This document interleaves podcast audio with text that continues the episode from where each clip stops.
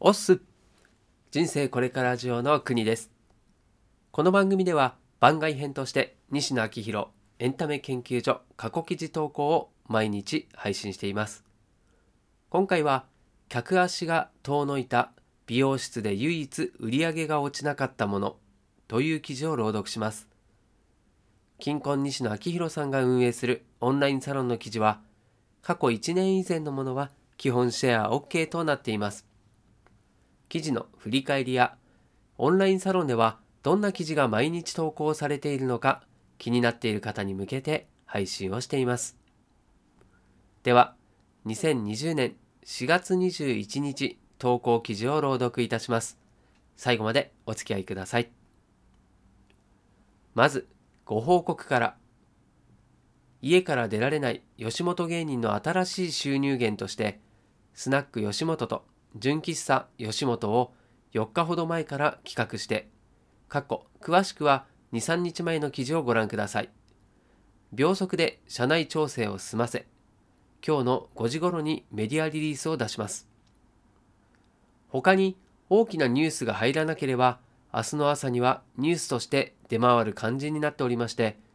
出回った時にプロジェクトが立ち上がっていないのは機械損失も甚だしいので、1日前倒しになりますが、今日の5時から8時の間にサイトが立ち上がりそうです。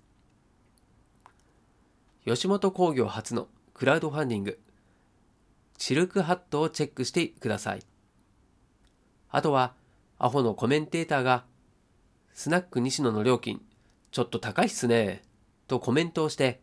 芸人の首を絞めないことを願うばかり。というわけで、アジアで最も仕事が早い西野氏からのお知らせでした。そんなこんなで本題です。今日は起業家系の脳みそを搭載している人にとっては面白い話になるかもしれません。現在、新型コロナウイルスの感染拡大の影響で、いろんな会社が悲鳴を上げています。特に厳しいのは、実店舗を構えて客商売をしている会社で、経営者の手腕が問われています。僕も時間を見つけては、僕が FR2 アパレルブランドの代表だったらどうするかなとか、僕がオンディーズメガネブランドの代表だったらどうするかなと勝手に考えています。好きなんです、こういうクイズが。そんな中、美容室のノラさんがあの手この手で仕掛けられていて超絶色っぽいです。きっと今回あれこれ仕掛けたことによって見つかったことがあるはずだと思い、ノラの代表のひろえさんに話を伺ったところあったんです。なるほどと叫んでしまうネタが。客足が遠のいた美容室で唯一売り上げが落ちなかったもの。現在外出自粛が叫ばれていますしそもそも人と会うことも減ったので自分の見た目にコストをかけなくなっています。パジャマでいる時間が増えすっぴんの時間が増え寝癖の時間が増えています。僕自身ヘアワックスの蓋をかれこれ2週間ほど開けていません。当然その波は美容室に直撃していて、やはりヘアカットの売り上げも、パーマの売り上げも、カラーリングの売り上げも、トリートメントの売り上げも落ちているそうです。そりゃそうなるよね。ただ、そんな中、唯一売り上げが落ちていないものがあるのだと。答えは白髪染めです。白髪染めに来るお客さんはコロナ後もそれほど減ってないそうです。白髪染めの需要が落ちない理由は以下の2つ。自分が白髪染めをしていることを家族に隠している。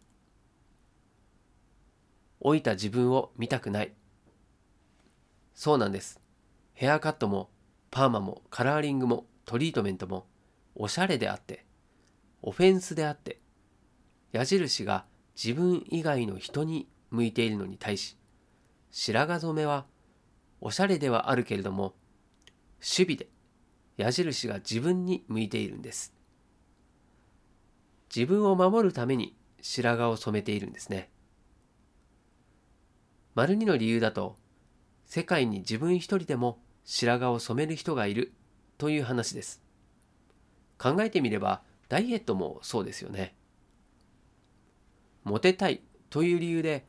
自分以外の人に矢印を向けてダイエットする人もいれば誰とも会わない会わなくてもたるんだ自分の腹が許せないからダイエットする人もいるわけで。ヘアカットやパーマやカラーリングやトリートメントと白髪染めは同じ美容ではあるのですが意味が若干ずれていてここに関してはコロナの影響を受けていないんです。このことを受けてコロナ時代のサービスをどう設計するか。例えばこれは現実的ではないですがこういう考え方があるよねという話を。自分が白髪を染めていることを家族に隠している人からすると自宅で染めるわけにはいけません。当然外に出なくちゃかっこお店に行かなくちゃいけないのですが会社勤めをされている人を除くと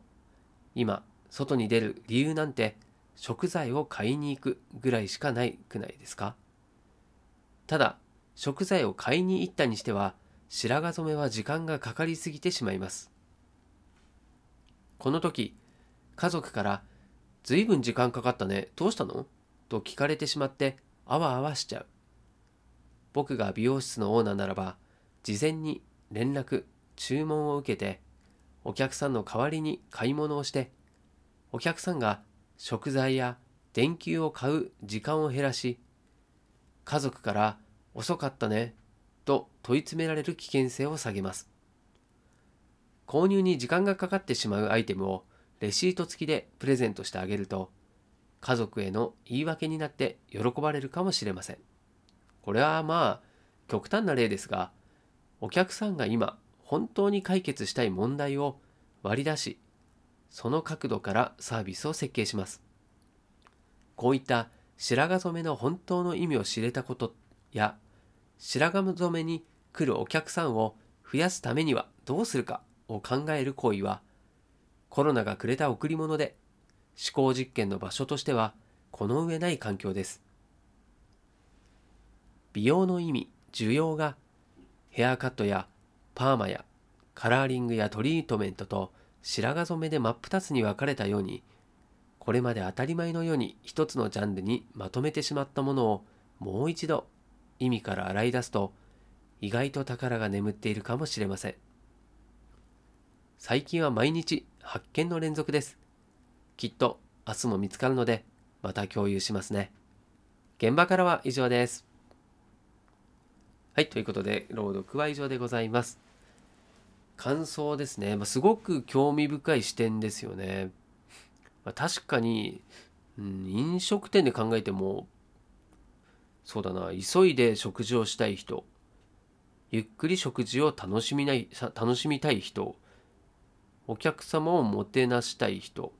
従業員と話がしたい人、うん、あとは何だろう来るのが日課になってる人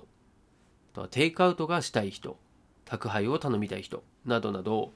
まあ、来店する意味で分けるとその意味によってサービスや席料理雰囲気などを変える、まあ、そういうことが良さそうですよね。まあ、現実的に難しいところはあると思いますがそういう意味では飲食店は業態自体を専門店化してお客様のターゲットを分けたりはもうすでにしてますがそれにも限界があるのでお客様一人一人に寄り添えるサービスがまあこのことを考えると本当最強ですよね。まあ、そう簡単にはねなかなかいかないんですけど、うんまあ、例えば、うん、注文でこう注文を聞くワンシーンで考えると、うん、急いで食事をしたい人からするともう一言で注文できる方がいいですよねラーメン1個みたいになるといいですよね。うん、もしくはこうタブレットでサクッとすぐ注文できる方が喜ばれるでしょうし逆に従業員と話がしたくて人と触れ合いたくて来てる場合だとタブレットだと逆に満足できなくてもしかしたら来なくなっちゃう可能性もありますよね。ただこういう視点で日々お客さんを観察したり今だからこそののその視点で考えることで新しい発見が